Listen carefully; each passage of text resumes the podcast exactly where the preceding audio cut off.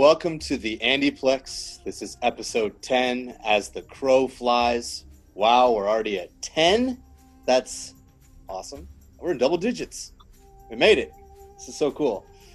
Probably has a little to do with the quarantine, having a little more time on my hands than uh, before, but hey, I'll take it no matter what. Very super special guest with me today.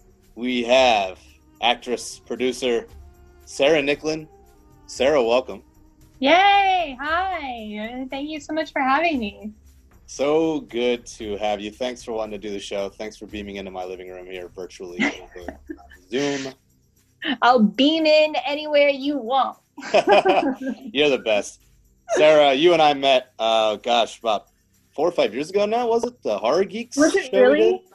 Yeah, it was that long, wasn't it? Wow. Uh, I was like, oh, that was what, two years ago? And then I like looked it up on IMDb and it was like four or five years ago. But oh my god. anyway, yeah, to kind of brief the audience on what the Horror Geeks is, it's a really cool thing. It was created by our friend Barry Morgan, who wanted to put together kind of like a host of horror geeks to hang out and uh, basically a love, you know, give a write love letters to all their favorite horror genres and horror um, horror franchises.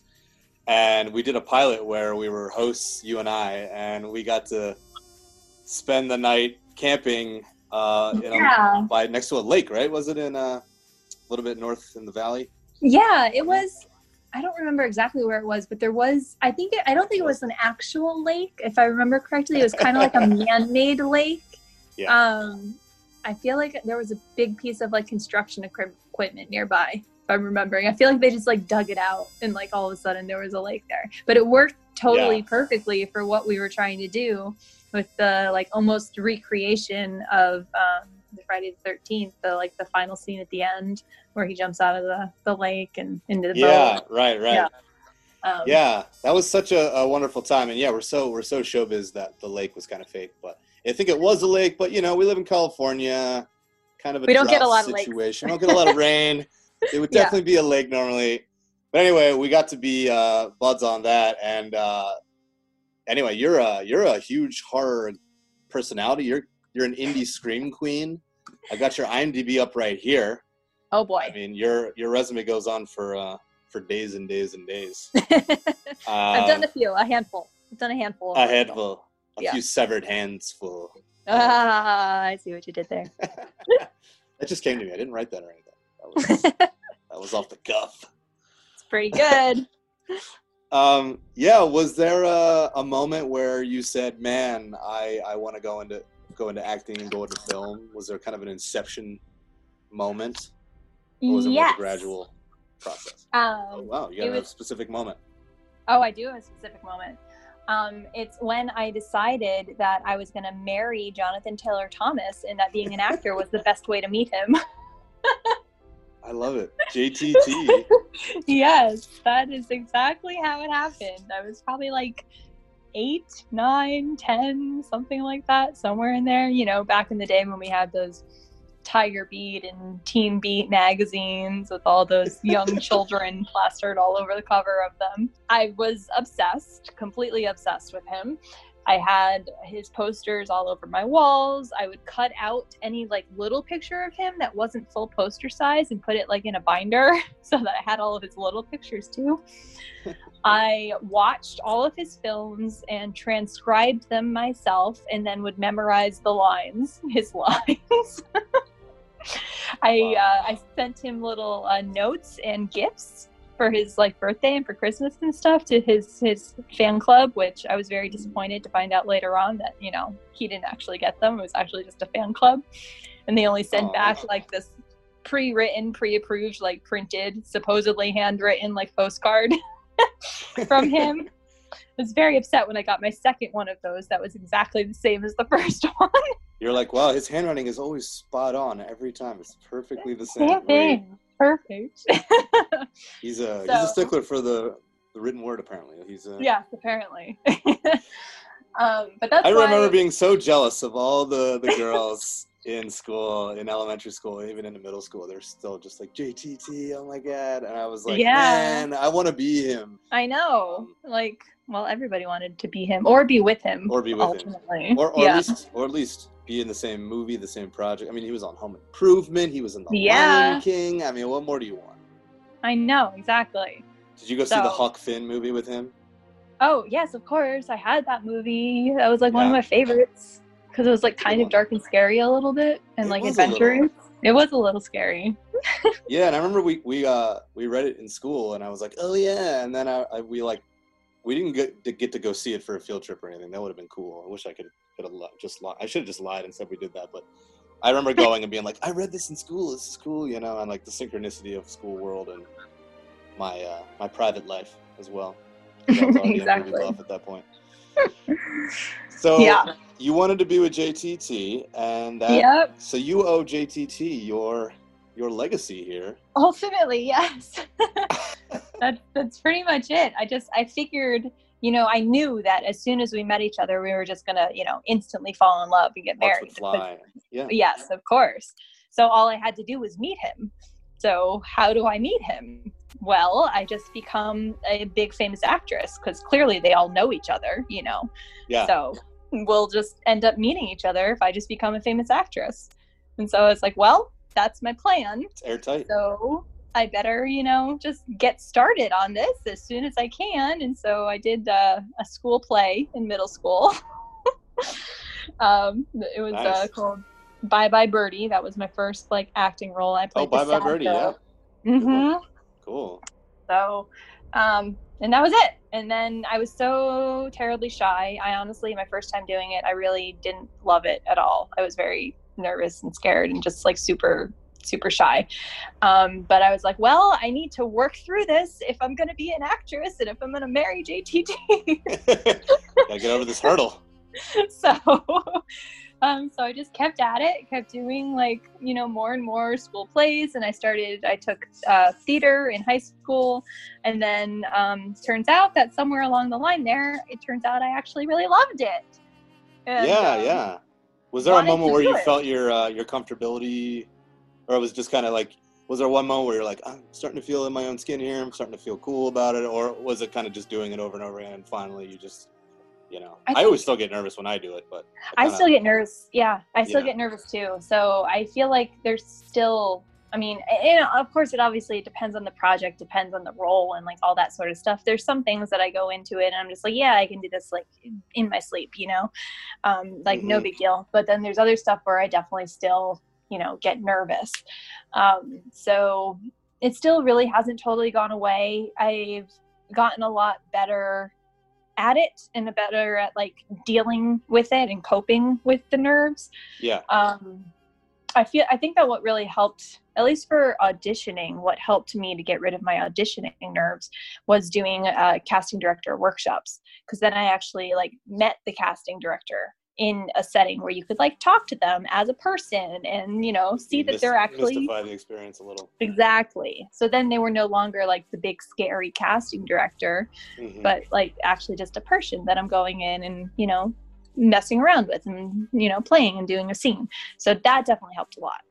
Um, That's but other than that, nerves are definitely still there.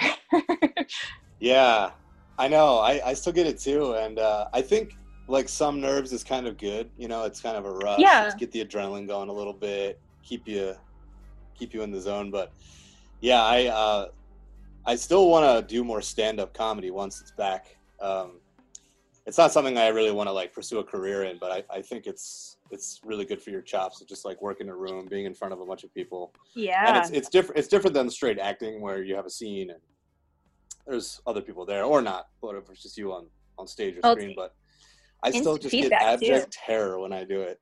oh my god, I that sounds like the most terrifying thing that you could possibly do on the planet to me. It's I, I every time I go to do it, I'm I'm driving there and I'm like, oh, maybe I'll just get in a car crash and die and I'll just be off the hook. You know, you, you like that to go actually on. crosses my mind.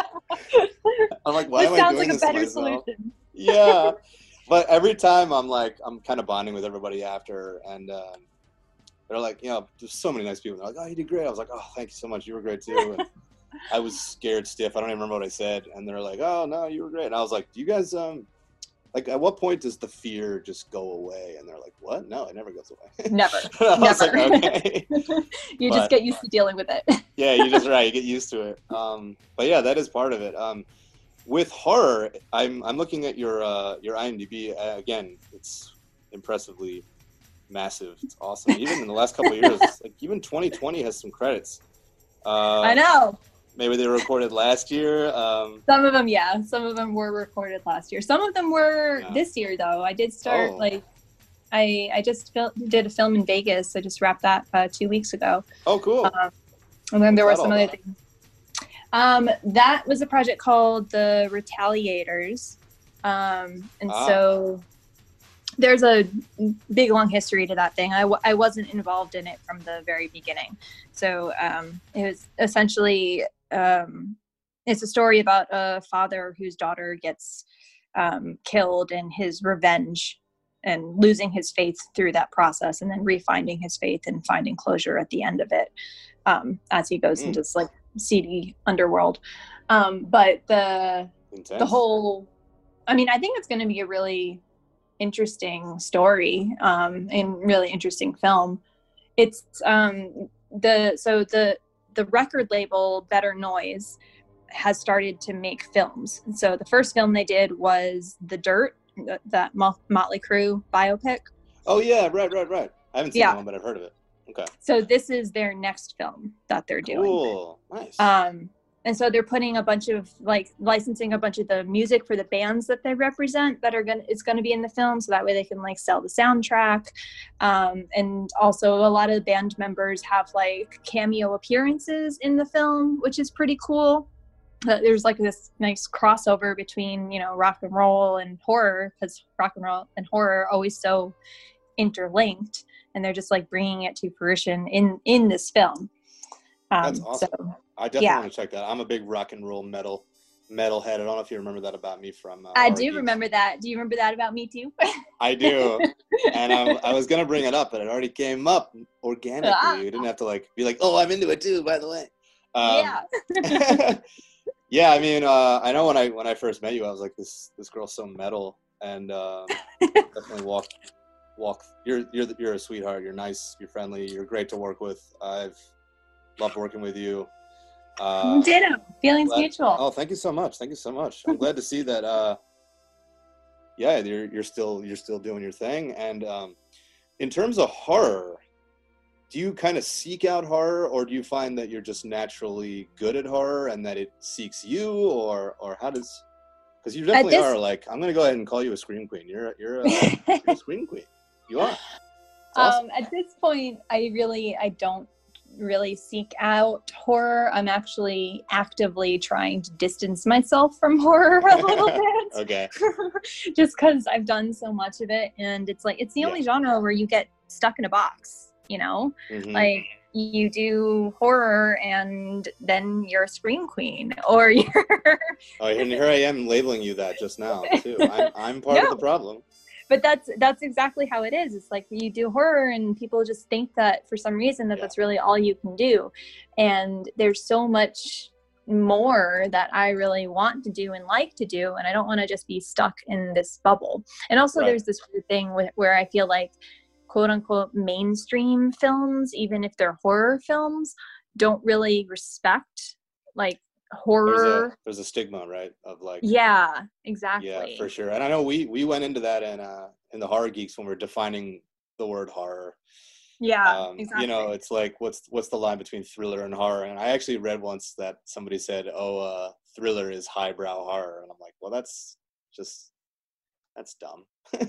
Yeah. Know? um, I agree. I uh, I love horror, and I actually um, I personally have a lot of respect for people that uh, pull it off really well because it's uh, you know you're either you're either hitting the horror or you're not, right? It's like with comedy. Yeah. I actually probably lean more towards comedy, and a lot of people say that to me. They're like, "Oh man, you're so good at comedy." I, I I'm scared of drama. I mean, I always want to like. I'm like you. I want to, you know, we want to do it all. We're, we're you want to do everything yeah yeah yeah and, and i think hollywood's obsessed with with boxes and and sometimes the human race is a little overly obsessed with boxes and like who what are you you know and uh it's like yeah we want to act so that we can act and, and, and Yeah. become other things like if we just I wanted just to wanna- do one thing we wouldn't act you know we'd just be us Yeah. I just want to be an actor. I don't want to be a horror actor or a comedy actor or a whatever. I just want to be an actor in yeah for sure for sure That's why I love. I mean, I like I like to think that a lot of people are are noticing that you could do more. You know, but yeah, it's definitely uh, it's definitely one of those things, and it's like okay, well, it's good to be known, a right. So it's like all right, I'm known, Sure. which is great because Yeah.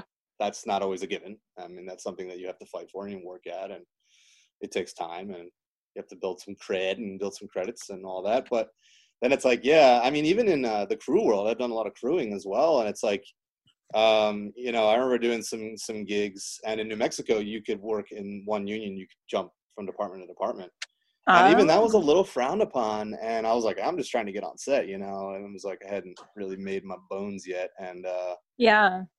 uh, I remember people being like, "Oh, you're I didn't know you were a sound guy. I didn't realize you were a sound guy. You're such a sound guy." And I'm like, "Well, yes, I do some sound, um, but uh, that's you know just part of my arsenal." And uh, but yeah, no, I hear you. So it's it's definitely it's it's tough. And then I like to introduce people as their kind of you know like we just had my my dear friend Rick Galley on last last time for Jurassic Park, and he hmm is, a, he is a great, amazing director of photography, and that's primarily what he focuses on, like career-wise. But he's also a director, he's also a writer, he's also a producer, and he's a fantastic actor.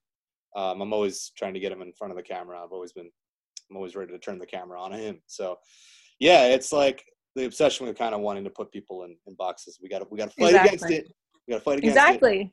Yep. So I mean, that's what I'm. That's what I'm trying to do. Trying to move Okay. away from horror a bit. So, and I've even like I've even turned down some projects because Oh. I was like, uh, you know, like I don't really. I'm really. I'm really, really trying. Really trying to move away from it. Yeah, um, get just get more of a, a mix in there but that's the problem i mean like going back to your original question like that's that's what happens is especially in horror once you start doing horror and doing enough of it that you get known or recognized in that genre then people just are going to reach out to you and want to put you in things that's just how it's going to go which is nice like it's great to always you know having people being like hey i want to put you in my movie because i saw you in this other thing or because I know you work a lot in horror and you know you'd be great for this. That's fantastic. That's uh, you know every actor's dream. But then you get stuck doing so many horror films, like you were just looking at my IMDb, and at some point you have to be like, okay, I need to change this up a little bit. Need to do a little something different. Otherwise, I'm going to be in this same place for my entire life, and I don't want to be in this same place for my entire life. So yeah. Well, power to you Difficult. for uh, for turning down stuff. I know that's that's like the hardest thing to do. I think for I can't speak for myself because I think there's always that like little voice inside of my head when I, uh, you know, when I'm like, oh, if I say no, then they'll never call me again, or, or I'll never Yeah, work in this town again, or, or whatever. I know.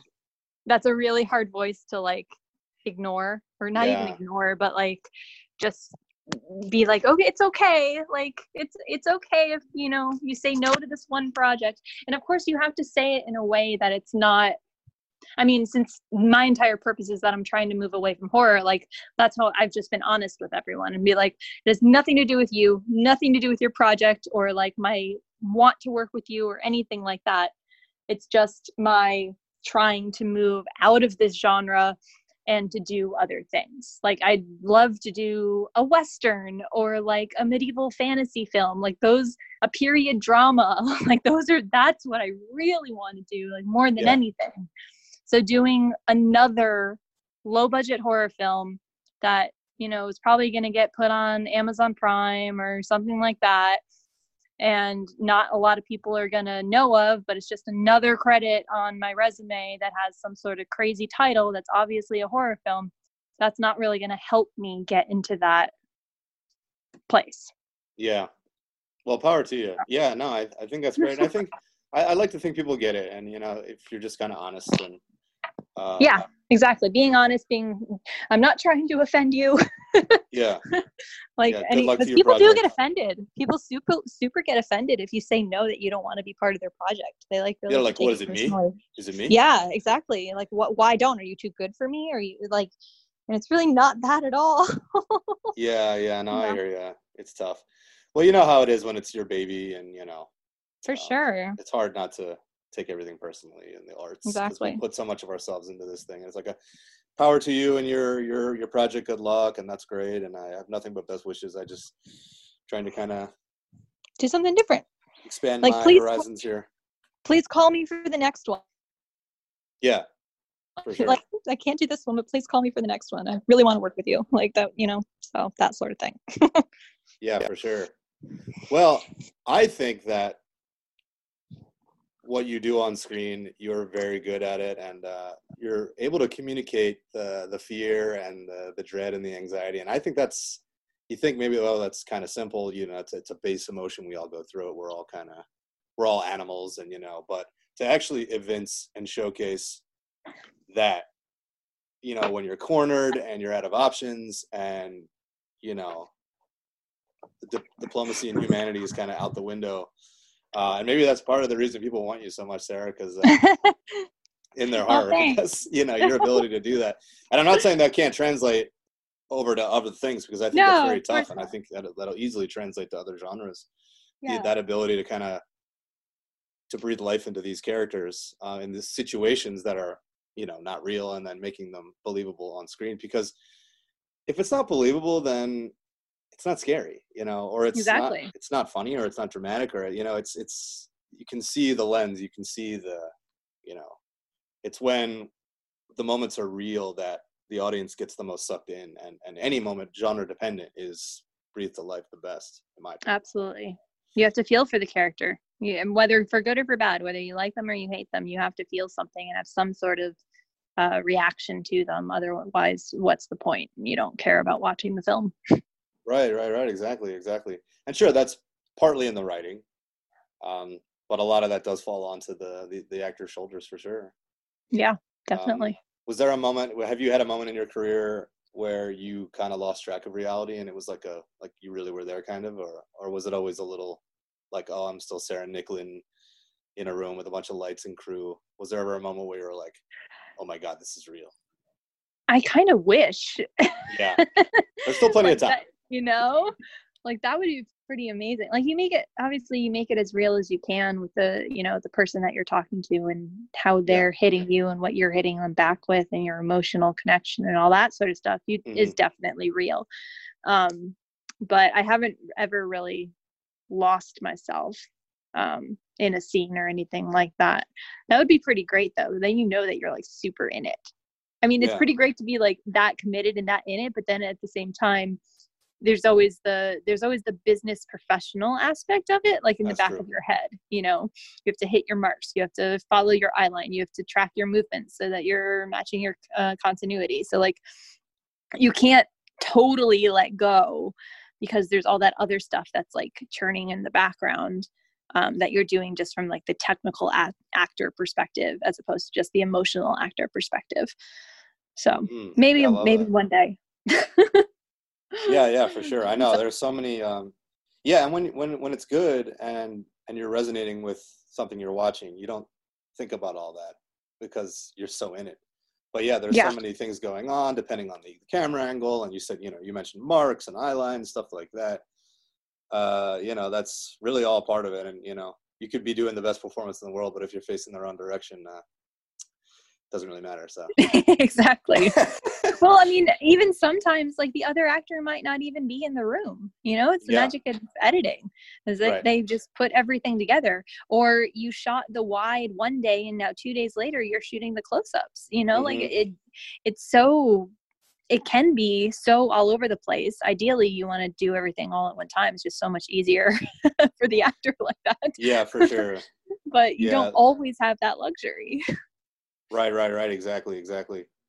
And yeah, it's all seems fluid um, when you watch it, but you never know how many days we're in between X and Y. And, yeah um, exactly And then maybe you know the lighting changed, and oh God, now we gotta.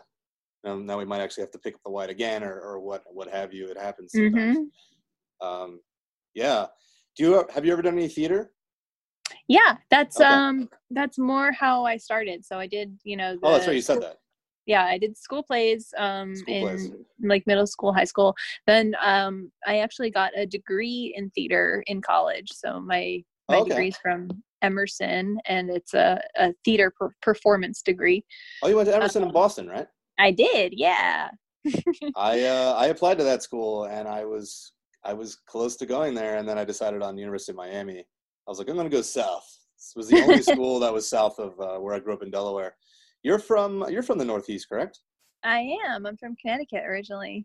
You're from Connecticut. Cool. Yeah. So Boston wasn't too far away. So Connecticut to Boston, and then then right to Cali, or was there any medium stops? Yeah. Pretty Cali. much that was it. Right to Cali.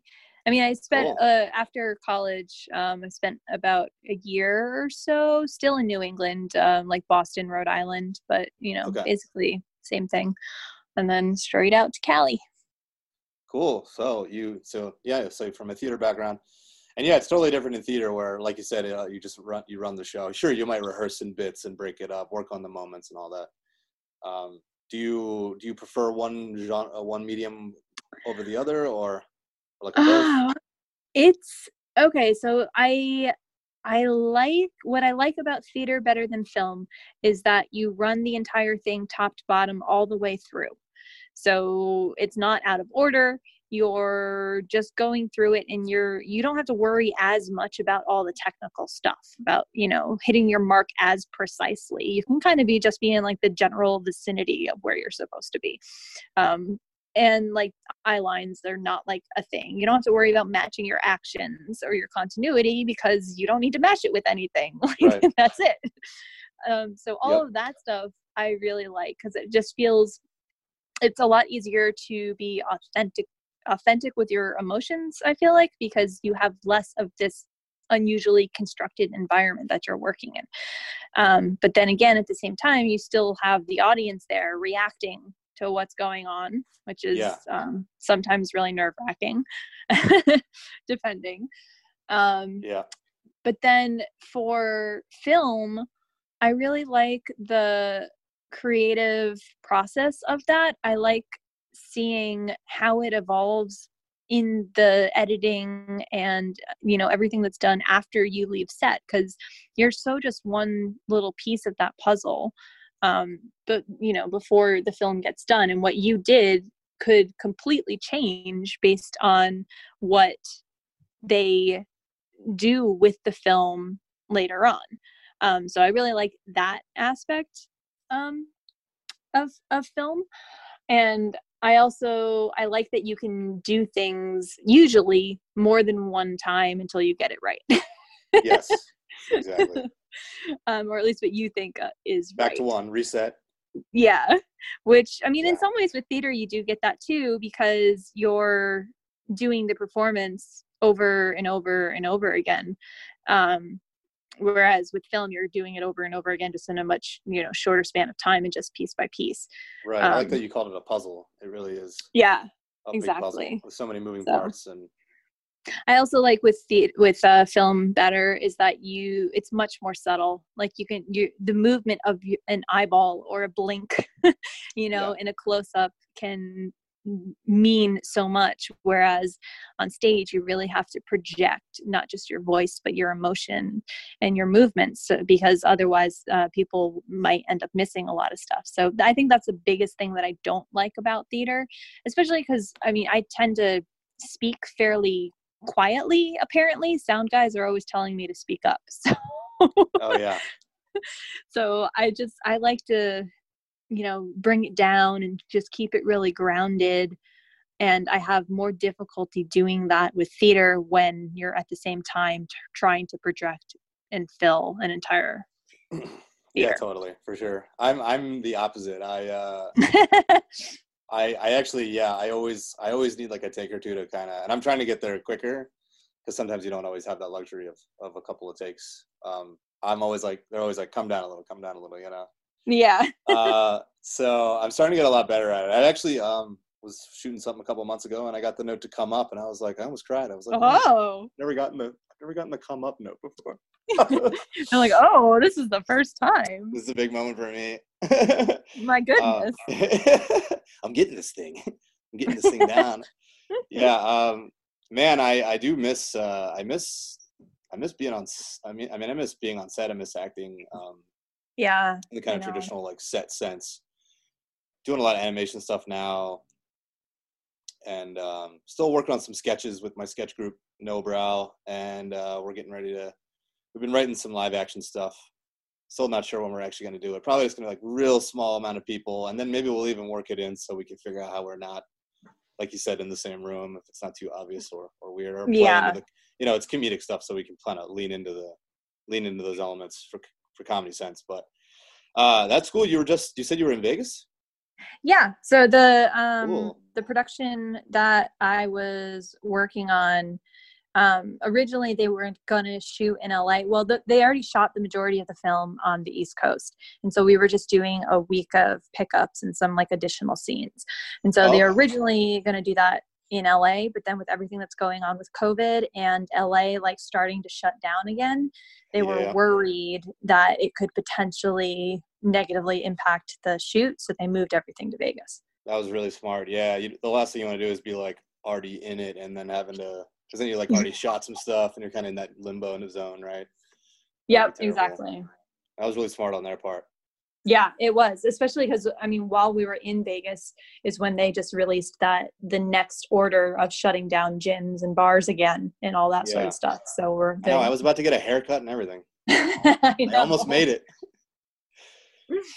Uh, so close.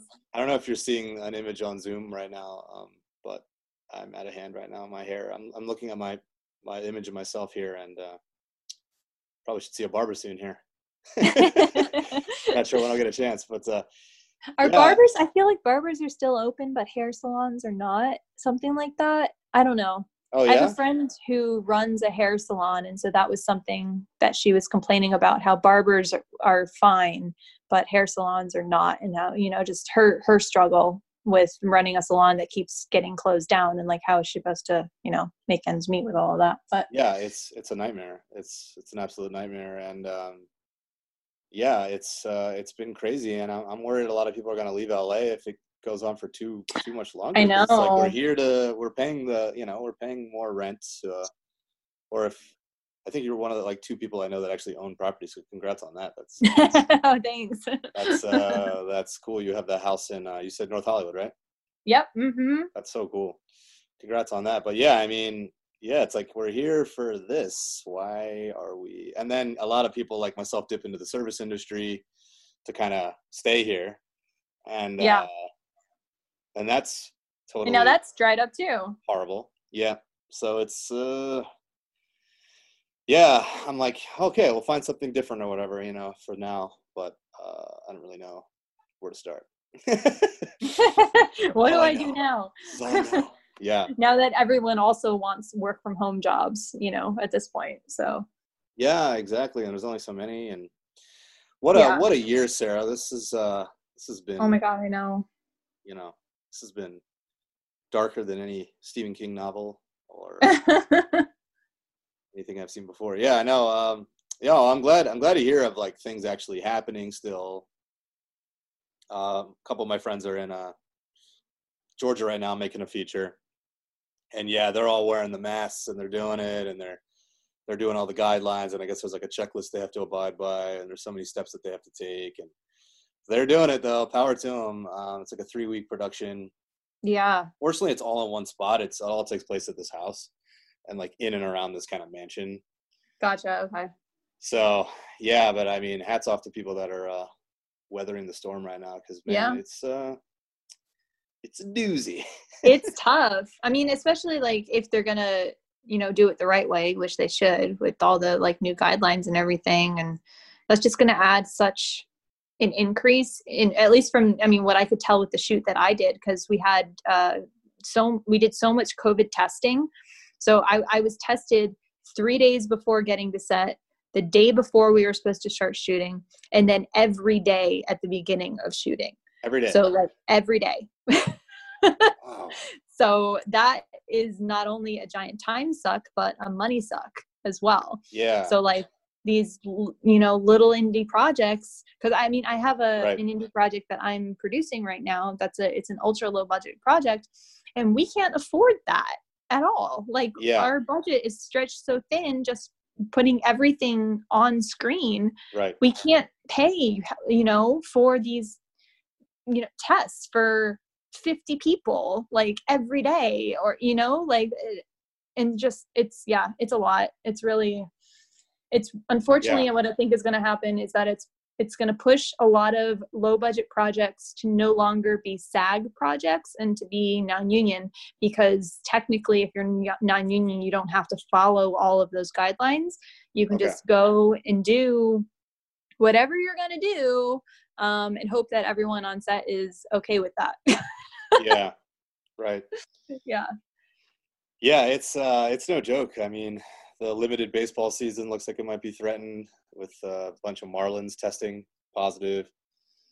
And uh, yeah, it's uh, curious to see how the, the Senate briefing is going to go this week with uh, the, you know the decision to extend unemployment and you know the next stimulus package and yeah I uh, feel like we're we got a, a lot ahead of us still yeah more ahead than behind almost you know which is no well I mean that whole thing about like how there's going to be a second phase and a third phase and everything. This is still phase one. I know. We never made it to two, did we? We we still have or the second wave. We haven't even made it to the second wave, which is supposed to be like the wor- the worst version of where we already are. I so know. yeah, unless, like we're still in the first one, aren't we? Yeah, I think. I mean, I think so from what I read or whatever. But yeah. Yeah. Crazy. Unless like the U.S. is just gonna like power all the way through and combine one and two and the rest of the world is just going to have like a, a, resurgence and we're just because you know we've done such a terrible job at containing this thing i know it's really been i wish we could just we could just lock down as much as it's as as much as it sucks just lock down do it right maybe we can you know see the end of this but right now it just seems like the the tunnel is going on and on and on and on and on and yeah uh, yeah it's uh it's definitely it's definitely tested us all. So I'm glad to hear you're uh, staying creative and you're you're you're making your own project. Do you want to talk about uh, the project you're producing? Sure. It's um well it's not entirely my project. So it's a, a friend of mine. It's really his project and his idea um in film that he wanted to do. And he just asked me if I would help him and produce it to get it going. Um so it's a film called Psycho a Go Go. It takes place in the 1960s. Um, it's oh. a slasher musical. Um, yeah, that takes place in a go-go club, so go-go dance club. Um, so it's leading up to their opening night, um, and there's there's a couple different things going on, but you know there's a, a killer on the loose, um, and then there's uh, there's some mobsters also that have a, an interest in this club as well. And so, um, yeah, just all the girls that work there having their difficulty with their interpersonal relationships um, and just trying to you know navigate that plus all of these external forces plus the club trying to open plus their you know shithead of a boss and like all this you know like wow. all that sort of stuff. So this is a short or a feature? It's a feature wow i was gonna say this sounds like do you already have a club do you already have a club in mind or a club that's willing to yeah, we already have a location. Um, oh, we're great. actually uh, we're going to be using a soundstage um, just outside of LA, um, where they essentially already have a club scene built there. So we're just going to be um, renting that and using oh, that. Oh, perfect. Um, so I mean, during this whole shutdown and everything, we've really just been focusing on getting the rest of our cast in place because um, we've been doing you know video auditions for for all of our cast. So we've pretty much got everyone nailed down. Um, we have all of our crew lined up. Um, our costumer has been you know starting to work on costumes for everyone since we have the cast. So we're basically we have everything in place and ready to go.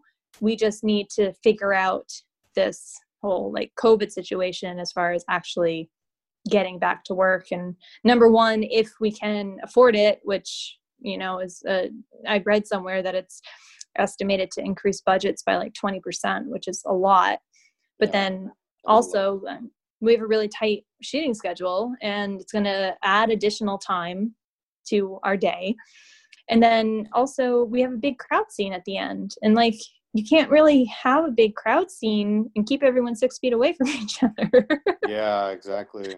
So it's just it's there there's a lot um, to try to balance. And, and mm-hmm. we really do want to move forward with it but at the same time our investor like isn't breathing down our neck or anything to get it done by a specific time. So we don't really have a mandated deadline that we need to hit. So right now we're kind of like well we can just leave it on pause until we find a time when we can move forward in a way that is safe for everyone and also that we can make the movie that we want to make and have a fun time doing it because that's you know why else why else are you making movies you want to Yeah, have fun exactly. Exactly. um, and so it's just it doesn't seem like in the current environment that that's really a, a possibility so i mean Right. hopefully by the end of the year hoping that we'll be able to do it but um yeah we'll have to we'll have to see how it goes yeah, really hoping the uh, Operation Warp Speed or whatever they're calling it can uh, get to a vaccine uh, as soon as possible. They they seem optimistic about hopefully the end of the year. I guess, but by the time you know it's tested and, and executed and all that, and it's out, probably Yeah. Maybe like late winter, early spring. So that would still be great though that would still be great, but it still seems like really far away right now. i know i know although this year has flown by oh my god can you believe that It we only has. have four more months left in this year isn't that crazy Is that right? yeah four more months Five more. well we're almost in august august july august september october november december five all right fine you're what's but what's a month? That's four what's a month No, I remember when I was a kid and I was like, "Oh my god, one month till Halloween! I can't wait." And my, my dad's like, "It's a month away. That's really far." And I'm like, "Oh, that's that's not that bad." And it really was back then when you were five. But yeah now I'm When like, I feel like I, I sleep in one day and then it's like a month goes by.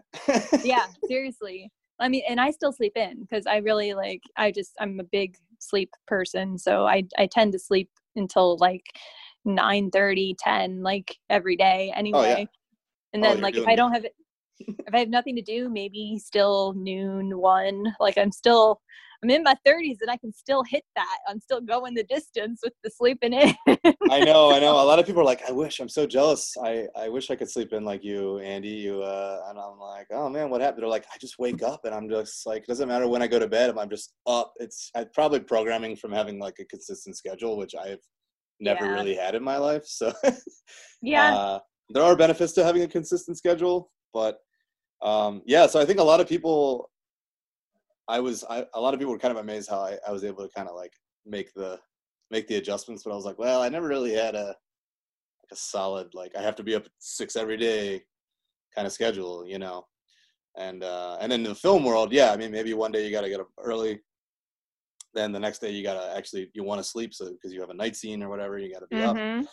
um, and then I also work in banquets in you know in hospitality. So, well, I used to in the old times. When that was still a thing yes, when it was still a thing, and uh, you know it would all be based on events. So, I never bc really before covid before COVID BC. I haven't heard that one. Ah, i just made that up That's good.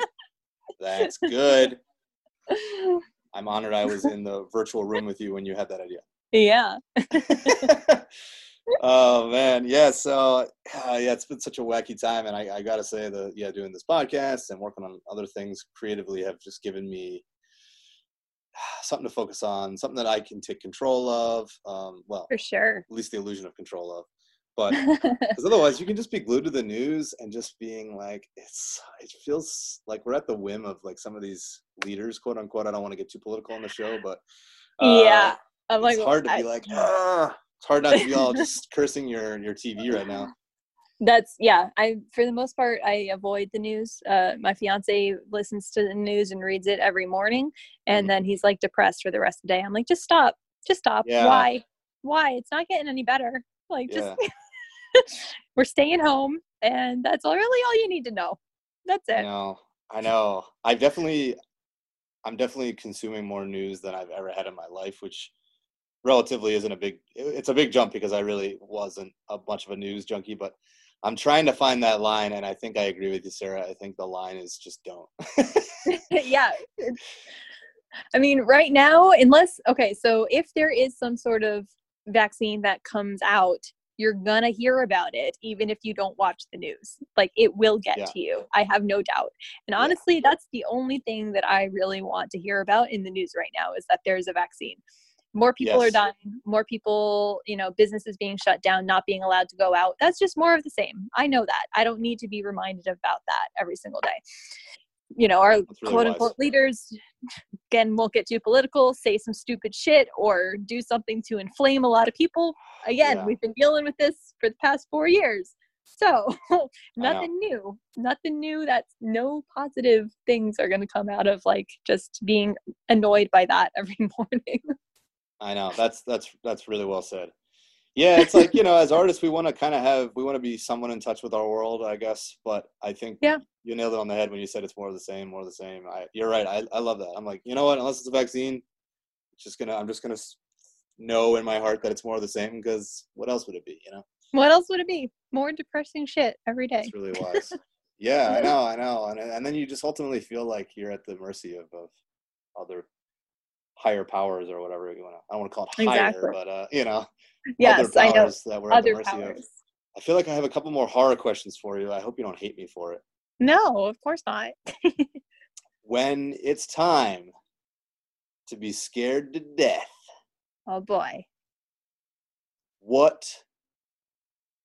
do you have like a, a memory or an experience that you conjure, a feeling, a vibe that you like a moment in your life, or what's your kind of? And It's like, all right, Sarah, time to be scared AF. All right, lights, camera, action. You know, what uh, is there something in your toolbox that you that you use, or or is it just different time to time? I think for that specifically, I really just try to work within the moment and like the Mm. surroundings that I have in the situation that I'm in. That that tends to be what I think works the best for me. Just I mean sometimes for for other stuff I'll do like I'll do like memory replacements where you know I access a memory that I have that elicits a certain type of reaction and then inject that into the scene. But I feel like especially with like the you know being scared and horror stuff you have to react to what's actually happening there and if it's not actually happening there if it's a green screen or something something like that you need to create what is actually happening in your mind so that you have that to give your performance off of and to react to. Um because i mean everyone's had trials and tribulations in their lives but i've never been chased by a masked killer or anything and you know i've never Yeah. there have been a, f- a few That's times good when thing. like exactly um there there's been a few times when I, you know i was definitely like very very very very scared but it's such a physical reaction that i feel like it's hard to emotionally recreate that just from accessing a memory at least for you know this this times that i've felt scared someone else might completely disagree with that and have a totally different process. Um, but for for me at least um, just trying to react to oh my god this guy is coming at me with a giant machete um, and, and is going to kill me like that's terrifying. And that's you know making that real for you. Like we were talking about you know getting lost in the scene earlier. Right. Yeah making that real as much as you possibly can um, and then reacting off of that That's great. That seems like great, you know, acting advice across the board for any, you know, to be in any kind of genre or any situation, right? You want to just be as embedded in that moment as possible. And has uh, has any horror director done anything like, uh, you know, at the famous moment from Alien where they surprised uh, they supply, surprised the captain with the with the alien monster and he wasn't aware of it, kind of thing? Was there any like, you know, moments where you were startled? Um that? i don't think anyone's actually done That's anything like that um i mean Yeah. honestly i would i would probably laugh because like you're in it you're in Yeah. a scene and like you know you know it's a set but like as much Right. as you try to get rid of like suspend that disbelief there's still lights and crew and a boom and there's all this stuff around you that you're sitting on the on the, on the corner. yeah that you're Yeah. trying to block out as much as you can and so then if something like just comes out of like that breaks the reality the fake reality that you're creating for yourself i think i would just laugh yeah, yeah, yeah, Um, for sure. I think the closest though is I had a, a director and he did this with permission. So he um and it wasn't necessarily to get a specific reaction out of me. We were just trying to match. Um, I had just been in a fight scene, and uh, our makeup artist had already gone home for the day, um, and I didn't have any like bruises or anything on my face. And he's like, "Well, you just got hit in the face. Like your cheek would at least be like a little red or something." And he looked at me and he was like, "Do you trust me?" And this is a reference to Um, so him and I um, were and are still good friends. And um, he had told me a story about how the making of The Exorcist, um, William Friedkin had talked uh, to, I'm forgetting the name of the, the older priest, the, that actor who was an actual priest. Um, oh, uh, yeah, Max von Sydow? Yes, yes, thank you. Um, and had said that to him, said, Do you trust me? And, you know, Max said yes. And then William just slapped him and you know was like roll action and just like immediately got the reaction like this oh my god reaction out of him yeah um for doing that so as soon as he said do you trust me i'm like all right i know what you're gonna do you go ahead just do it and so yep he slapped me just to get like that um the like not bruise the the redness on my face and also like it was a good it was a good wake up call to really get me into that scene. Like honestly, yeah, it was very yeah, yeah, it was very helpful. There's there's a visceral reaction you have to being hit. You know, that's, oh, yeah. that's really hard to replicate. So. Well, I like that you said visceral because yeah, so so many times horror is like any any any genre. You always want to be in it, no matter what it is. But yeah, there's something so carnal and visceral. But like you know when your hair stands on the you know when your hair stands up on your neck and you just feel that like oh my god you know exactly it, it's, yeah it's hard to get there uh that's why i like, have a lot of respect for uh people like yourself that can get there and kind of continually get there and i i honestly think you know hire sarah for everything because if you can do that then then you can do it all and that's i, I mean it you know that's uh that's oh thank you yeah for sure well i'm i hope he didn't slap you too hard Sounds like no, he didn't. Friends, so. We're still friends, and it wasn't very hard. I mean, he did it in just enough, you know, but he it wasn't like a wind up in his. yeah, yeah, yeah. I did a I did a short in college at University of Miami, and it was a comedy, and uh, I just kept getting smacked, and it's really funny, but after like the fifth time we did it, I was like, oh my god, if she hits me one more time, I don't know if I'm gonna be able to handle it. I'm like, I'm like just lose myself. And yeah. I, and then fortunately, I think I uh, I think I like said something. I was like, oh, we don't have to like full 100 percent, uh, you know, the smack. Uh, you know, and again, it, again, it wasn't it wasn't trying to like wake me up or give me adrenaline or anything. It was just like, yeah, like it was very slapstick, but it was like, man, I was pretty uh pretty rosy on that cheek there. yeah. I'm sure you were. so yeah, that was uh that was something. All right, well, cool. Well, you have cho- you have chosen the 1994 noir thriller dystopian. I don't even know. Uh, not dystopian. That's not the word. gothic. Anyway, well, gothic. That's the word. Gothic yeah. noir fantasy thriller. I think is where I landed on. There you. That's um, good. Yeah. And actually, I, I like I like that this movie's kind of speaking of putting things in boxes and not being able to. Like this movie is kind of out there in its own little little landscape. But anyway, shall we shall we revisit the 1994 classic, The Crow? Yes, we shall. I'm so excited. Deep. I know. so excited. All right. Well, we'll be right back, folks. Again, my guest is Sarah Nicklin, actress, producer. We will be gone for a little while watching the movie The Crow. For you, it will just be instantaneous. For us, it will be the duration of the film. See you. See you.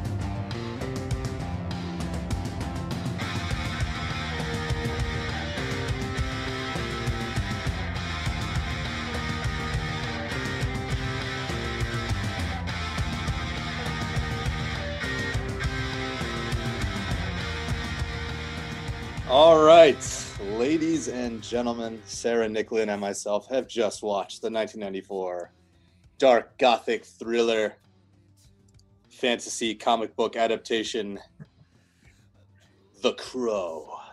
I like how you sound make that sound like so impactful. The Crow. The Crow. yeah, it's uh oh my gosh, what a movie. I'm I forgot more than I remembered, to be honest. I thought I really, yeah, like I feel like I'm assimilating a whole new movie. I mean, I remembered the broad strokes. Yeah, obviously, it's not a movie that you'll forget, and it's full no. of iconic imagery. Absolutely. Um, I feel like I've I've watched this film probably once a year oh wow, nice. over over maybe the past like five years or so, and then like before that, I hadn't really seen it since I first saw it in high school. Um, okay. But yeah. yeah, it's uh wow, where do we begin? Well, first things first. Uh why this movie, Sarah? Why'd you why'd you land on this one? Um, well, this is my favorite movie. Your favorite movie? Um, it is definitely my favorite movie. Um, Awesome. I also feel like it was the first movie that really introduced me to or let me know that there was a world outside of the uh, happy feel good movies that my parents were watching. Uh, Yes. you know, like my my my parents were. We had a steady dose of uh, talking animal movies and like Dr. Quinn, Medicine Woman, like on TV and Touched by an Angel. So like that's yeah. like what I grew up watching. Um, Yeah. and so that's all great. That's all great and all. I mean, as I was super entertained as a kid. Like that stuff was great. Uh, Absolutely. Um, and then But then you saw know, this. this just like blew my mind when I first saw it, and I was like, "Oh my god, I'm in love! I'm in love! Brandon Lee, you're my new love!" like, Yeah. um, and it just in this, and I didn't see it until um, mm, high school, so probably 2000, 2000 2001 2002 somewhere somewhere in there. Um, so it still had definitely been out for a while. And then you know hearing about obviously the tragedy that happened it just Yeah. makes it makes it even more heart-wrenching. It's just it's it's a heart-wrenching film already and hit me so emotionally already but then like you just put that on top of it. And i was just like oh my god such Yeah. a good film i just love it Yeah, yeah. I actually I kind of want to talk about Brandon right up front and the tragedy. I feel like it's one of those things that we don't just kind of hit it Get it out of the way. get Yeah. it out of the way. uh, and yeah, I agree, I agree with what you said. I mean, the movie it's almost like this kind of uh, like Escher loop where it's like a movie about how life is precious. And you know, here we get a chance to have a soul who was wrongfully taken off the off the face of the planet. He and his Mhm. wife, uh, Brandon Lee, and his wife in the movie, and then they get a chance to come back and kind of right the wrong.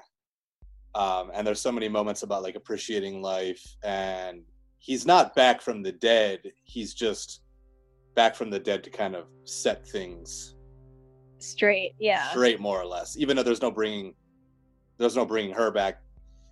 Um, so the fact that he died in the making of the movie in a very tragic way, in yeah a very kind of unjustifiably sad way just adds this whole other layer to the movie that makes it that much more haunting and powerful absolutely i it kind of makes There me is. wonder um you know like it, would this film be as successful as it was if it wasn't for that tragedy you know Yeah. which is, is kind of well it is really sad um that that's I, I think something that helped to make this film um really what it is and and give it its popularity even though it's a great film aside from that but you can never really talk about this film without you know bringing up the tragedy It- it just goes Yeah, hand in hand yeah, for sure, Yeah. for sure. Yeah, and uh, I guess I always was under the impression that it was a much bigger budget movie than it really, really is. Um, I believe it was only somewhere in like the twenty-some million dollar range. I mean, this was the early '90s. yeah it, i don't think it was a huge um it wasn't like a huge budget film at the time um and i also i feel like it i feel like it sparked um that aesthetic that like comic Yeah. book gothic dark gritty aesthetic that uh, you hadn't really seen before um i mean obviously when i first saw it i was coming from a very sheltered background and i definitely had never seen anything like this before but um any film that i can think of off the top of my head that has a similar uh, grade to it i guess uh, is definitely much later on um in in the timeline uh, after this film so i think it was really impactful for a lot of reasons Yes, I, I totally agree with everything you're saying, and uh, yeah, I, I actually just recently watched The Matrix not too long ago for the first time in a while. Um, and I, I can't help but feel that it. Uh, I mean, I don't want to take anything away from The Matrix. It's a great film, and obviously, you know, great art is always off other art. You know what was what was inspiring to the artists of the time when they made it. But I, I can't help but think that without this, that um, you know movies like The Matrix probably wouldn't have been. You know, I think this movie really is, uh, like you said, a, a, beautiful adaptation of a comic book. I mean, we had the Tim Burton yeah. Batman's, and I, I, can't help but feel the kinship with the Tim Burton approach to the Batman films. Um, and then uh, even Heath Ledger and the whole situation with the Joker in uh, mm-hmm. Nolan one, and um, I think actually I was struck by how clown-like he really looks and how Joker-esque he really looks in this movie. Yeah, yeah. And I almost said, man, he's like a great, he's like a good Joker. You know, he's like a he's like a warm-hearted Joker. You know, he's a dark character. Um, he's dead. He's like kind of this like revenant ghost. But yeah, I can't help but think that uh, a lot, a lot of things subsequential really owe, really owe the crow for, uh, really owe the crow. for a lot of a lot of inspiration. Yeah. Yeah, yeah, and I think it was really ballsy to you know it was a comic book series um, created by James O'Barr. Mm-hmm. Uh, I guess 1989, so that would have been five years prior, and it was definitely a cult. It wasn't like uh, it wasn't a situation where it was like the new Batman, the new Superman, or you know. No, definitely under the radar. Yeah, definitely a very cult under the radar, and then uh, I think it was really, really, really gutsy to make the movie, and unfortunately, it sounds like they had to. Not if they had to, but there was some corners cut, and unfortunately, at a very very crucial moment, they didn't check a weapon that had um, had something in it. It basically had some of this uh, primer powder in it, and then when they went to load the blank, uh, it got lodged in there and then fired off and and shot and killed Brandon. And it's it is yeah. absolutely hauntingly tragic and sad. Tragic, so tragic. Yeah, he was cut cut down at 28 years old, and um, I actually I know we talked on the phone a couple days ago. You said you had seen the uh, the Cursed film series on Shudder. Yes. Yep. Mm-hmm. Yeah, I, I, I rewatched the episode last night, and um, I I agree with a lot of what was said. That you know, unfortunately, they just they were trying. It was really like the little movie that could in a lot of ways, and you, yeah. you don't feel it and see it when you. When I was a kid, I just thought, oh, this was a giant release. This was like this Absolutely. was the Batman of the year. You know, it looked huge. it looks huge, and and that's a testament to some incredible direction, production design, the acting. Uh, Alex Proyas, you know, really, really created a mythology here. I mean, yes, it was the backbone of the comic, but it was definitely re-envisioned. Well, because um, they also, I mean, when they adapted that, so uh, David Schow that wrote wrote the script, script and did the adaptation, because there was a a lot that coming from the comic that actually didn't get included in the mm. script, which ultimately I think was pretty beneficial because um, yeah. in the comic he he's missing that likability that he has um, in the film.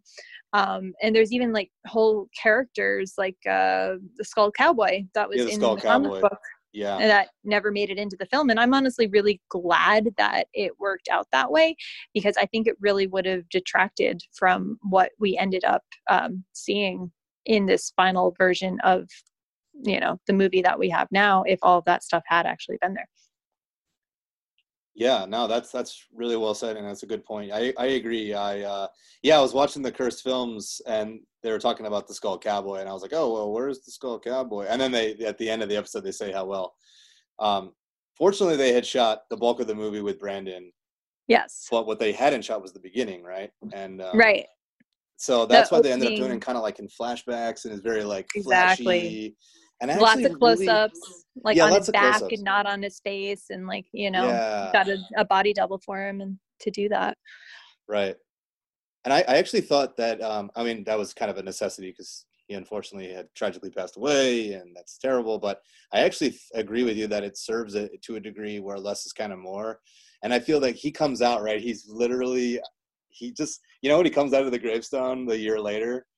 Devil's yeah. Night, Devil's Night, uh, the following year, and he's like, he kind of moans and he shivers. It's very like a baby being born. And yeah. yes, he remembers his past life, and yes, he's re- avenging, revenging that past life. But it's almost in my mind because the beginning was so flashy and stroby, it kind of creates it like this is really his new reality, right? It's very much not the same man anymore. He's rebirthed absolutely. that separation is clearer i think. And I, I, feel like there's almost there's a lot of pain in his rebirth too oh, you know yeah. as, as he goes through that and remembers like these fragments you know of his life and you come can back see how much it's it's hurting him like physically emotionally mentally like hurting him. He's Yeah. not he's not a happy ghost. Like he's not you know i feel fine and i'm just back in the world. Like he is so tortured by how he died and you know seeing Shelley die or no he didn't really see her die because she hang, hung, hung on and you know lived went through the hospital later right but like it's just there's um well he gets it yeah. later with the mind meld right with um, yes with, with, uh, Ulrich the detective yeah. yeah, ernie hudson who i totally forgot was in this movie i'm like i'm i'm like there's a ghostbuster we got winston we got winston zeddemore uh, uh, as uh, albrecht i was like and he's great he's so good and i he's so I, good I find that there is a lot of tenderness in this movie which i kind of didn't pick up on the first i remember i mean obviously the dark gothic elements stuck right I think that's maybe why I didn't necessarily run back to it. I, I think I was really blown away in high school, and I think I saw it once in college, maybe. But I was kind of like, all right, well, it's pretty dark. And um, this time through, I caught how much it is about like bonding and love Yeah, and connections. love. that's what the entire film that, that's It's- it's why i love love. it so much Yeah, it's just this amazingly deep dark romance like that is you know every Yeah. every like every romantic part of myself like just responds to this film so much because like here's a man that would go through anything including coming back from the dead to do right by the the woman that he loves like that's just you can't get any more romantic than that like oh my god yeah, yeah, I know. And and even the connection with um with Sarah, the uh the the little young girl yeah the well young not girl. little teenager Yeah, yeah. She's uh played by Rochelle Davis. Or is it Raquel? Anyway. I she's i don't hardly think she did much acting after that Yeah, she hasn't done much acting and Yeah. she's so good in this and Yeah. I guess it's not really clear exactly. I mean, she feels like a daughter, but it's not a daughter. She wasn't like Right. the blood daughter of this couple. But she's like a off the street they're just going to take care of her because darla is doing such a shitty job of it right, right. Her and, and that whole B story with Darla as like learning to be a good mother again, and she directly directly touched by Brandon by uh, yep by the Crow by Eric Eric Draven, which Yeah. uh, I can't believe I didn't pick it up before. But Raven with the D in front of it is Draven. Raven. Draven. um, Raven Crow. Are they the same thing? That's that's a similar. Uh, they're very similar i don't think they're actually the same they're slightly different they're the same Yeah. genus. yeah ravens ravens are bigger crows are a little smaller Yeah, but there's one part where he's actually like quoting the the poem, the Edgar Allan Poe poem. yes uh, absolutely. the Raven. Did you hear me rapping? nevermore yes Yeah, did you hear me rapping tapping at my chamber door yeah, yeah. Didn't you hear the rapping? yeah, and there's some really, really, really funny, tender moments and lines in the movie that I think give it so much life beyond obviously the the revenge elements. yeah Um, that's what makes it and i feel like that's, what, made makes it, so different because at least a lot of other i feel like most pretty much every other revenge film that i'm thinking of like off the top of my head are really missing that. It's it's the revenge films that i mean a lot of the ones i've seen it's just a so, someone that is blindly on a course out of anger. They don't have this inner turmoil and i don't want to say conflict because he's not conflicted about what he's doing but inner inner torture tur- turmoil um, surrounding the death the, the everything that surrounding the events that caused um, his death. And also that he's doing and there's also this love there. Like even when he's going through and doing these horrific things it's it's out of love in like a weird a Yeah. weird way which is just a lot of i feel like a lot of revenge films are just just action just blood and just like hardcore um and they don't have that tenderness like you said um writing below it and that's what makes this film so different. Honestly, yeah, and and I caught all that on this go so so much more and and yeah the kind of bromance with uh eric and uh and albrecht. I, I i thought ernie hudson crushed it in this movie. He was uh he was so likable and he was like yes Yeah. he was a tough cop like he's got the street smarts got the street cred but he cares about sarah he cares about what happened. He stayed with the wife he stayed in, and he stayed with her in the hospital and this world kind of paints it like oh the the hardcore detectives kind of like kind of crap on uh you know like the street cops it's like all right step aside let's do our job you know what i mean Right. Get out of the way. get out of the way yeah and uh and he's really the one that's in touch with the community he's really the one that's kind of there on the ground you know and um yeah that the scene with uh the scene with brandon and ernie in in ernie's apartment where he catches him with his underwear and he's like Yeah. and he's like freeze uh after there already you know it was kind of the reversal where and he tells him to stay still and then he's like don't you say freeze he's like I say, I say stay still okay yeah. uh, yeah, there's so many like little funny moments and then tender moments and poetic moments. and that you're um, still wearing your cap. You're still wearing your Yeah, cap. even yeah, like you're still wearing your cap. Yeah, yeah, yeah. And it's like, oh, are you gonna? uh Or it's like, all right, bye. And at the end of the scene, he's like, are you gonna disappear again, like like usual? And he's like, oh, I'll just use your front door. Right, like yeah, that's like Like stuff like that. It was it, those subtle little things added so much humanity to it because yes, he's this undead revenant shadow shade of a human or whatever you want to, however you want to phrase it, but he still does care. And you're right. He he re-experiences his birth is from his death. So as this new creature, he experiences the the pain of dying again in his birth and reassimilating that into his now consciousness in new life. And he experiences things and he feels them like he's soaking the cigarette and hmm you know he he relishes in these little moments. And honestly that line brought a tear to my eye when he says uh there are no what is i'm sorry what is the line i'm butchering it? It was like there are no there are no trivialities i think. There's nothing trivial. Oh, nothing nothing is trivial. Nothing is trivial Yeah, you know? i used to i used to make fun of my wife that this is trivial that was trivial or whatever but now i realize that every moment matters everything is and that was so powerful and again the the haunting the haunting double double element of him being gone and you know not even getting to see the the final cut you know yeah. Oh my god.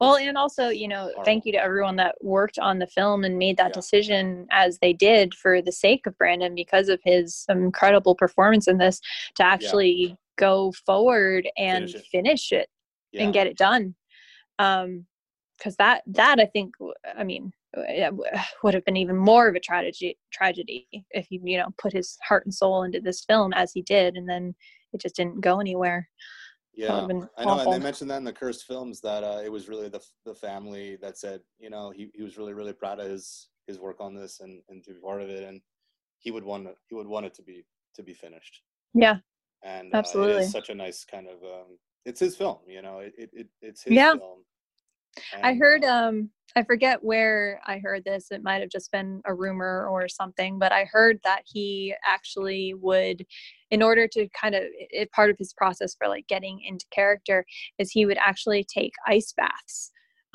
while doing Oh. this film just to kind of like get into that place of being this like dead immobilized not in touch with your body necessarily Mm. creature um that's Yeah. out there and like killing people Yeah, the physicality. Oh, that's that's really interesting. I, I didn't uh, I didn't know that. That's great. Yeah, I mean, forget he- where i he heard really that i could be totally wrong i forget where i heard that It's a great, but it's a great one. Uh, I know. I, I don't doubt it. I mean, um, yeah, he really the physicality. Obviously, it's a very physical. Um, you know, it's an action piece with a lot of a lot of fighting, a lot of gunfire. Um, you know, you're in these kind of murky, gross. It's very dark. It's always raining, which they actually make fun of. He's like, "It can't always rain, right?" That's another great Mm. line. like even in this world it's always raining, it can't Yeah. rain all the time. Yeah, that's it. Yep. Uh, and I thought that yeah, I mean, now I, I see some of the filmmaking when it's like, I think that was a model, and then there's the crows flying around, and we get the kind of bird's eye. yeah But this world is so palpable and like gross and noir, and it just Yeah. has this, it has this certain like '90s noir cool mood to it that's just so, absolutely oh and the villains i mean well, the main villain like top dollar like he's just he's such a unique interesting bad guy, you know? Yeah. Like with his long, crazy hair and, Yeah. you know, his sort of concubine sister, maybe not sister. What the fuck's going on there? Yeah, I wasn't uh, sure. like, uh, I was like, wait, are you saying that? He's like, don't you see the resemblance? it's like, Yeah.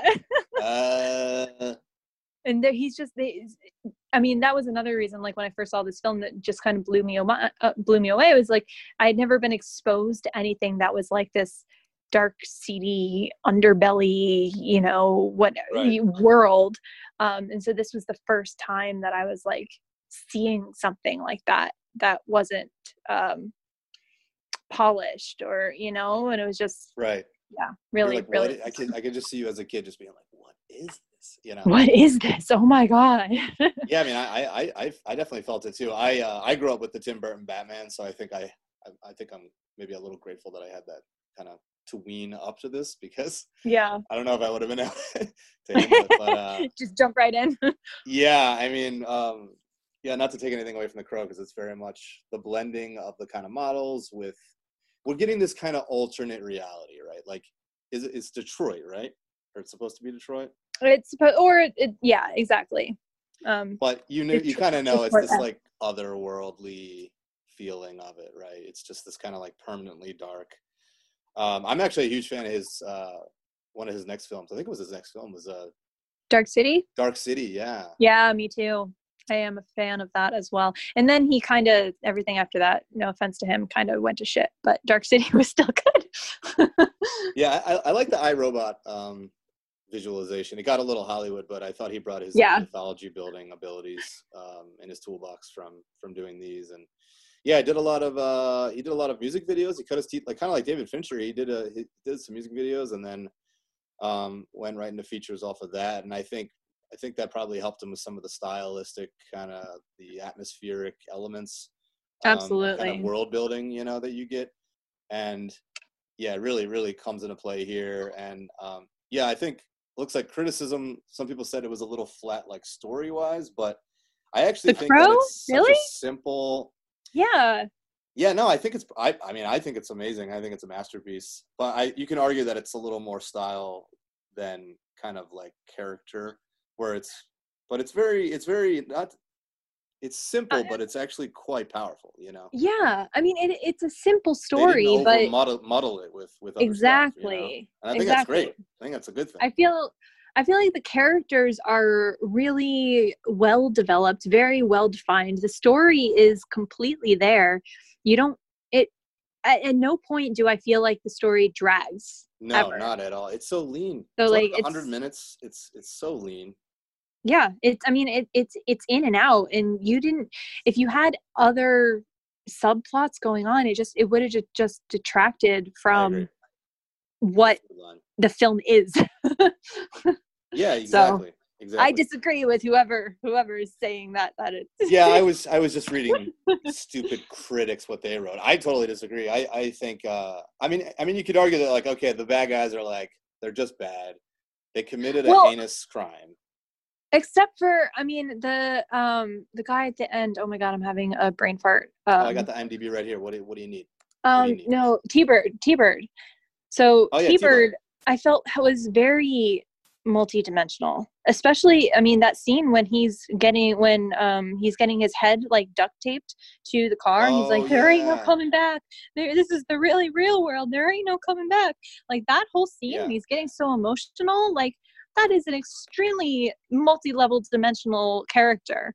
Like i don't i don't think that yeah i i don't feel like the the thugs are just one level at all especially especially not t-bird. Maybe some of the other guys like skank is kind of just you know Well, drugged out they dude only, but they only have like you know sometimes only moments on screen or, or one scene. yeah. you know. true.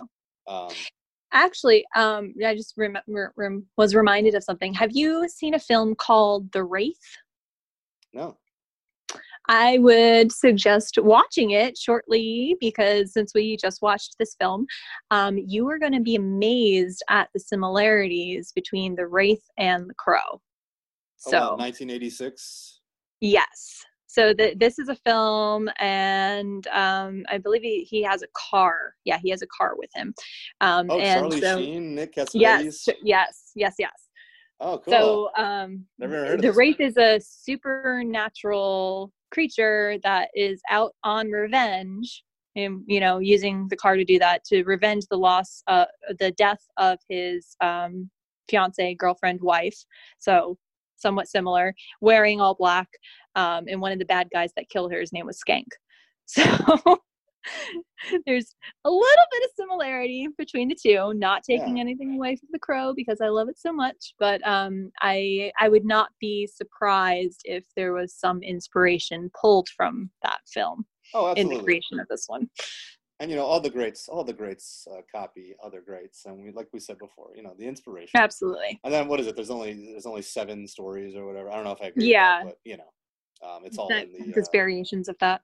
Yeah, but they all have a different life and soul. And yeah, apparently, um, which I learned from the cursed film episode about the crow, that the uh, the guy who wrote the comic, apparently his wife was killed by a drunk driver, and he was so angry and depressed that literally he didn't know he like he needed some some catharsis hmm to to get it out Yeah. uh, to move on to heal he needed some way to direct all that negative energy and i i'm, I'm grateful that uh, it was a creative a creative outlet because i could see that you know like taking you over and uh, you know they say if you're going to commit revenge you got to dig two graves in, in the crow's case Yeah. he's already dead so that's fine that's already satisfied uh, someone already dug his grave for him right. Yep. but uh so that it's kind of taken off the mantle there it's this is more about and i agree i think this is a powerful story i think it's well executed i think it's a beautiful amazing masterpiece of a movie i think it's a wonderful film. And i i'm i'm gonna look i look forward to subsequent viewings over and over again as well. But yeah i think it's this beautiful story. Sure there's been other instances of it of of wanting revenge but to me it's it's less about the revenge and the fact that it's more writing just this just tragedy just happens right and it wasn't a political killing it wasn't uh it wasn't about money there was the motivation was purely like anarchistically okay Yeah. it's it's it's mischief night devil's night which actually i forgot is is it always been called devil's night i've always called it mischief night but you know one and the same Maybe that's a regional thing. I I I definitely know it is Devil's Night, but you know, know same same Night. thing. Same thing. this movie could be called halloween's no all oh, hallows no. eve's eve Oh my god. We don't need any more movies called Halloween or iter- iterations of Halloween. There's only one Halloween. Let's just leave, leave it at that. no but it's all hallows eve's eve what do you think no it's No. terrible I don't like that. it. I don't like it. It doesn't exactly roll off the tongue. Yeah, I, I, I had trouble. It took me like four breaths to get it out. Uh, but yeah, it's this beautiful film where it's like, what if, what if we could right a wrong? What if we could rectify, Yeah. you know, this horrible, terrible, just senseless killing, right? And um, it's not going to bring them back from the dead, but it's a moment where, and I like that. I like the mythology that they build of. Every now and then, the ravens. So the ravens carry souls, very much Back like the the storks. yep. The storks bring the babies. The ravens carry the souls across the void into the, the Mhm. underworld. But every now and then, if the the circumstances are dire enough, are horrible enough, a raven can bring a soul back. Yeah. And what a cool What a cool idea. what a cool idea, right? And, and yeah, it's very comic book and like you, you mentioned earlier, it was like really revolutionary like adaptation from a comic book to I mean we've we've had some comic book adaptations, but really this is pretty really early in the now it's like every five seconds there's another comic book thing, you know. This is But very true. this was this was a pioneering moment and and to go that dark and to go that gothic and to be it's ballsy it's it's gutsy it's uh and um yeah it really yeah hats off to to everyone involved for for seeing it through um Absolutely.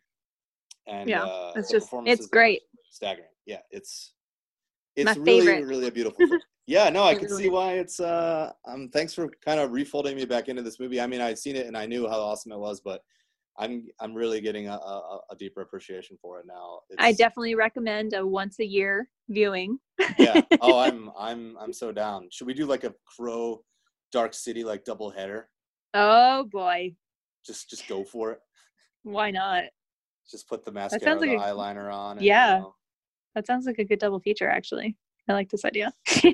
Yeah, yeah. I, I've seen Dark City about seven or eight times, and I've actually I've been in arguments with other film nerds about how it like pre preconceived the Matrix and how the Matrix like owes everything to it. yeah, Um, in, in a lot of ways. Oh, you know what el- would also be a good double feature if we did uh The Crow and um True Romance. And this is because Oh, So Darla, the actress that plays Darla in The Crow, also has a role in True Romance. And I kind of have a I don't know, I feel like they kind of could have had this opportunity to put in like a little secret Easter egg because crossover. crossover because in True True Ram- True Romance, I believe she's um a prostitute or like an, a lady of ill repute in some way. Um, but she looks exactly the same. And so I'm like, is that Darla? Is that like what happened to Darla? Like after Oh. after the crow, after like, you know, Fun Boy was killed and she, you know, got off heroin and started like being a good mom. So like I feel like there could be a some sort of, you know, tie-in between those two of a little bridge story for that character going between the two. I like it. but that's like just, it's a know. larger it's a larger continuing universe at play here. Yeah, exactly. That's just a little, you know, fantasy in my head. That's really cool. I, I need to revisit True Romance. It's kind of similar in that they're in this like dark underbelly crime world, but it's also about love. I mean, it's called True Romance. Mhm. You know, so similar kind of juxtapositions of um, ideas and, and, and emotions for sure. Very much so, yeah. Um, I definitely got a very biblical edge, you know, returning from the dead, kind of like Christ. Um, the the shopkeeper, the the the pawn shop's guy's named Gideon. So Yep. It's like a like a Bible name. I yeah, it just had this very like larger than life kind of fable esque-ness to it, which might have derived from its comic book origins or yeah, it's just this very, very, very like larger than life, like gothic cathedral esque stage. Like, ah, it's it it's truly fresh and fun and it it holds up so beautifully well. Twenty six years now. Yeah, since the film which is came out. crazy. Oh my god. I know, I know. In my mind, I'm like still like the new movie from uh, Alex Proyas that yeah. um yeah i mean it's about love triumphing triumphing is what i wrote which we already kind of touched on oh here's a few more lines i really wanted to grab uh, mother is the name of god on the lips and hearts of all children he tells Yeah. sarah oh And my that god. Like wakes how her up. beautiful. that's such a beautiful, How beautiful. That's such a beautiful line Yeah. he's great he goes around kicking that's- ass and giving like these amazing Yeah. little anecdote like little bits of truth and wisdom and just you know sprinkling them around I wonder if that's from anything other than this film. It just feels like it's such like a perfect prophetic, like deep, you know, quote. i I wonder- I've never looked it up. I have no idea. But you know, just just curious. Or if, you know, it was just um for this film. Um and just, you know, writing it in there, which would be pretty amazing and, you know, hats you know, off to I just looked it up on the old uh, Google, Yeah. and uh, in 1994 we wouldn't be able to just do this. We had a podcast. Then again, we didn't have a podcast, but "Mother is the name for God in the lips and hearts of little children." William Makepeace Thackeray. Ah, okay. So it is a quote. Yeah, that's a okay. Wow, that was a that was a that was a good grab, Sarah. Yeah, I mean that one was like, whoa, who's writing? It's just thing? so Uh, perfect. Shakespeare, It's like you know? too perfect. Exactly. Shakespeare wrote the Crow, actually. Um, he was like, one day they'll have the technology to make this into a play, and uh, I'm just gonna bury this one. Oh yeah, our friend won't be joining us. He's had a slight case of death. yeah. that line from uh yeah, from that from the heavy um from Top Dollar So Michael good. Michael Michael Wincott, who yeah, he's so good. He's just got this like creepy, sinister, yet like kind of brooding and sexy, like badass, like Yeah. villain thing going around when they're they're snorting the mountain of cocaine and it's just Oh my like, god. he's like running a criminal empire while just intoxicated out of his mind. He's got like a machine gun, you know. And eating eyeballs and you know all yeah, sorts eating of eyeballs, all, all kinds of stuff. I thought, uh, you know, Tony Todd, who is a um, yeah. a great Big horror of, guy. uh, yeah, big horror guy. He's Candyman. He Mhm. plays like the the head uh, the head goon, basically side arm to uh, to Top Dollar. He he did a fantastic job, and I thought, yeah, like there were a lot of a lot of pieces that were larger than life, but then a lot of pieces that were just like they just did their thing. They nailed it. They didn't overplay it. So you get some of those juxtap- juxtapositions with some of the kind of like grandioseness of one character versus another. And I thought that was a really good duality with, uh, you know, I thought Tony Todd, who Tony Todd can be, can be, you know, very stage, very intense if he wants to be, but he, he definitely Absolutely. kept, kept it I mean, well, he's he's definitely a very you know accomplished theatrical. Jul- I think Juilliard trained, if I'm not mistaken. I might be wrong about that, but I, I I- I'm pretty sure he has me at all. Like a very you know very uh prestigious theatrical background. Yeah. Yeah, I mean, I just revisited Candyman this past Halloween cycle for the first time in a long time. I'm, and that's going in my every year rotation. Yep. It's really good. It's great. and really a lot of the kind of the urban themes um, which you know we're starting to see a lot of now and i mean it's classic stuff and i really feel like yeah, that it, film uh, is yeah. It's so zeitgeisty right now yes he did go to the eugene o'neill national theater institute okay, there we go. yes uh, and then the trinity square repertory theater conservatory in providence rhode island oh yeah Yeah, wow Trinity Rep. Yep. Yeah. Yeah, I mean, his body of work is great. He's also a Star Trek uh, alum. He plays uh, Worf's brother on Star Trek The Next Generation. My favorite show. Oh, I did not know that. Yeah, Kurn, he's a Klingon, and he is awesome. That, that is pretty awesome. I would like to be a Klingon. oh, you would make a you would make a terrific Klingon. So That'd be super fun. let's do it. You don't even do the makeup. I wish. We can just get a head. We'll just get a headpiece and just we'll just do it. You know, that's fine. That's fine. got to be a YouTube video about how to be a Klingon. How to yeah, how to do it yourself. DIY Klingon. Um, were there any? Were there any? You know, you said you watch this movie every year. I do. so It's it's you know. Uh, was there anything on this particular viewing that really like, oh my god, that just something a connection formed or, or something caught that you noticed this particular go?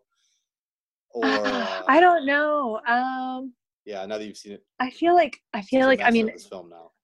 Since I've seen I've seen this film so many times because I love it so much and I feel like I've dissected it Yeah, like so many times and just studied it because it's just so beautiful. Um, I don't know if there's really anything specifically pointing jumping out at me that this time it was like that I noticed that I hadn't other times. Although for like sure. there's definitely I mean in the past there I've there's been things that I was like, oh, you know, wait, what? Like um the actor that plays uh Tintin.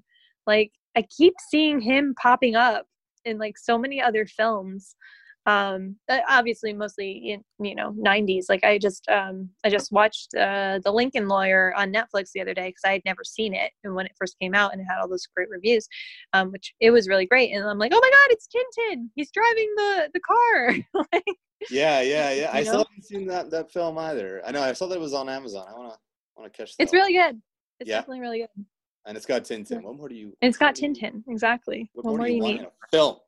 yeah seriously Yeah, Laurence Mason. Yeah, he's uh yeah, he's great. He's got the the knife the knife throwing stuff was so good. mm-hmm mm, catching the knife Yeah, catching the knife and uh yeah, the knife like like flying through the air. Like that was great. Yeah. great, you know. So good.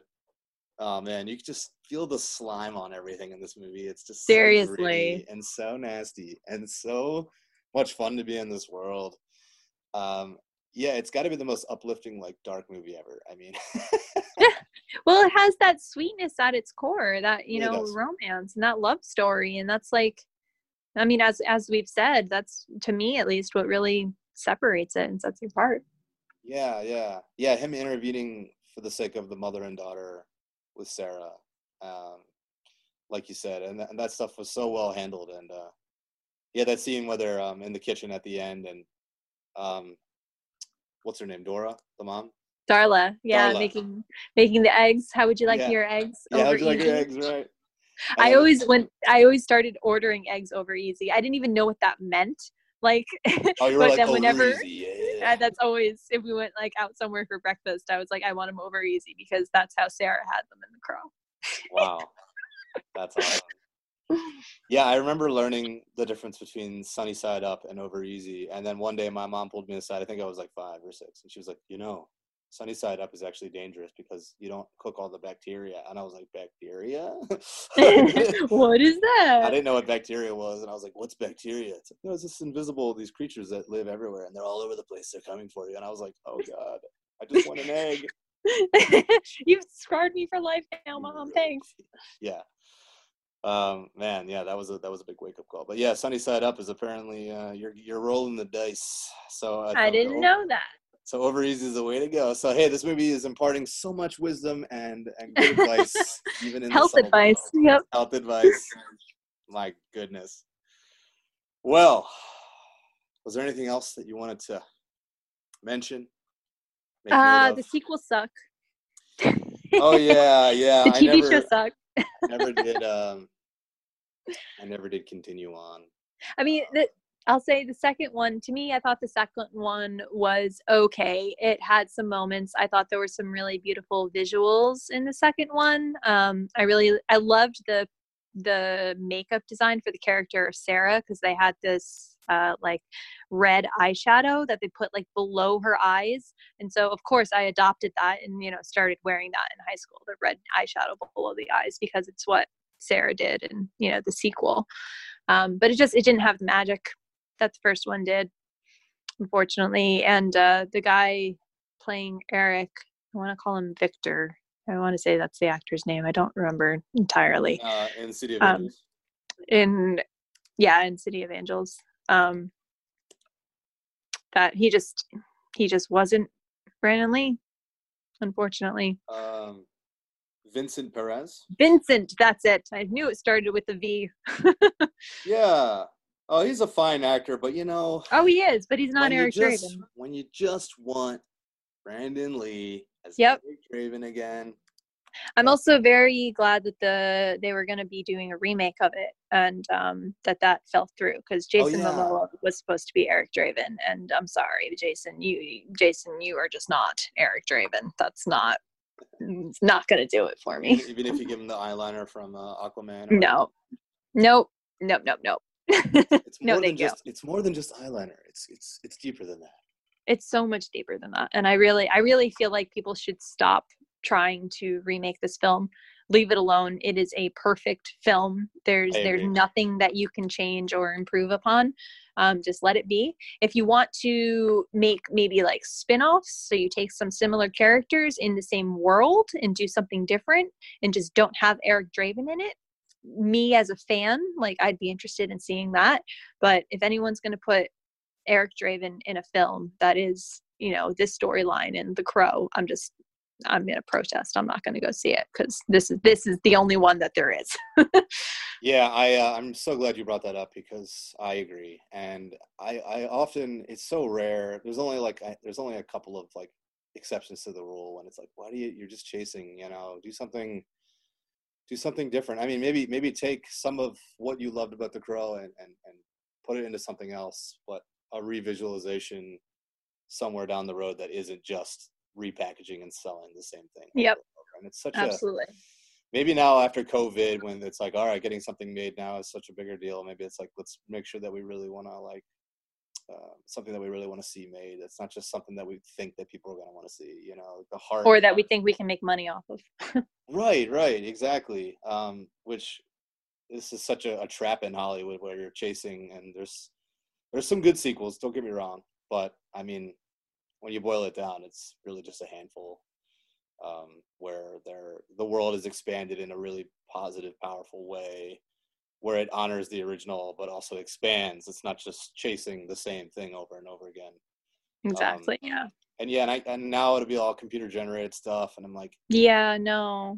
they did a lot. That was that was proto proto computer era, you know, in the early '90s, but it was done in such a tasteful way and blended so mm-hmm. well, and with like actual models and actual visceral props and practical that oh man it would just it would just be a a computer like a computery knockoff of something that was so great. And honestly, like especially with Brandon and, and Brandon's whole story, it's like yeah, it's, in my opinion, taking away from you know, just leave it alone. Leave, leave it, alone. alone. Leave the darn thing be. New stories, fresh, original. Yep, please. I agree. I agree. I, I stopped going to like remakes and reboots a while back. Unless somebody was like, "Hey, okay, I know, I know you're gonna say it. I know you're gonna say it's a reboot, but hear me out." And if they really like fight their case, and it's someone that I trust, um, then I'm like, "All right, okay." I'll, I'll I mean, chance." sometimes they can. Well, like I mean, John Carpenter's The Thing, you know, is technically a remake, and that's way better than the original. But that so almost never happens. I know. that's like the one example that that's the go-to example of where the the remake's actually good. But for the most part, yeah, I mean, That's one they can be movies. fine, but- yeah, Probably top three. mine too. I know, It's and I forget it's uh yeah, it's amazing. I forget that it's a remake. Um, but again, what Carpenter wanted to do was honor the mood and tone of the original. He lo- you know he worship he worships Howard Hawks, and uh, that was like his his guy. You know that he Yeah. pedestal. And uh, we actually had had a podcast called Sons of Carpenter. Um, some great some great folks. We uh, we did about twelve or so episodes and we we we took Carpenter movies and really dug deep into them. And actually, that's the format that I adopted for this show, of like the deep dive into a movie. So, Carp- well, the first the first episode was uh, the Fog was actually on my first episode of the Nice, show. yeah. And uh, yeah, it it also it, it did it in a way that was more honoring to the original source material, which was the the short story, um, "Who Goes There," um, and where it would actually morph and mimic kind of body snatch. Whereas in they didn't have the effects in the early '50s for like those elements. So it was like, okay, they're going back to something that was already done, but they actually did it in a way that was more closely related to the original source material. rather than the Um, film. Yeah. And also just handling it so darn good. Yes, actually, a buddy of mine just told me to revisit the 2011 thing, um, which I heard that they had shot all with practical effects to honor the original. And then the studio said, nope. And they completely did it with all computers. And that's all I could see when I watched that movie was just computer generated Yeah. effects where Mm, it's terrible. No one wants to see that. yeah, I mean, there was some good performances and stuff, but I just I couldn't get over the. I just I couldn't I couldn't get over it. I I, um, I might try to take another look, but in, my mind, it's a tragedy that the studio didn't have the the guts to just, especially after they already shot it, you know. yeah. No, I agree. I totally agree. So, anyway, every movie is a, a minor miracle, as my friend uh, Phil Gawthorne from episode one says. So I don't want to naysay, but that being said, fresh ideas, like if you're gonna honor a movie like The Crow, do something original and fresh because it is so original and fresh. You know, It's yeah. It's sacred. Leave leave the original alone. It's sacred Yeah. at this point. exactly, exactly. Well, Sarah Nicklin, thank you so much for your time spending the afternoon with me here into the evening. Absolutely. and this has been just lovely. It was so good to hang out with you. You too. Thanks so much for having me. You're welcome. Thanks for coming. Please keep me in the loop about your movie and um, what was it called? One more time. The uh, The uh, the one I just shot um, is the Retaliators. That's the Retaliators. Yes. music one. Yeah. And then the one you're co-producing is the uh, Psycho a Go Go. Psycho a Go Go. Yes. That is such a great title. I mean, if that doesn't hook people, I don't know what will. I know. It's all right there, right in the title. It's it's it's built in. Boom. the hook. Well, cool. Well, good luck with all your projects. Stay safe in this quarantine. Stay creative. Keep it up. You're awesome. Thank you so much. Thank you. You as well. Bye, Sarah. Bye.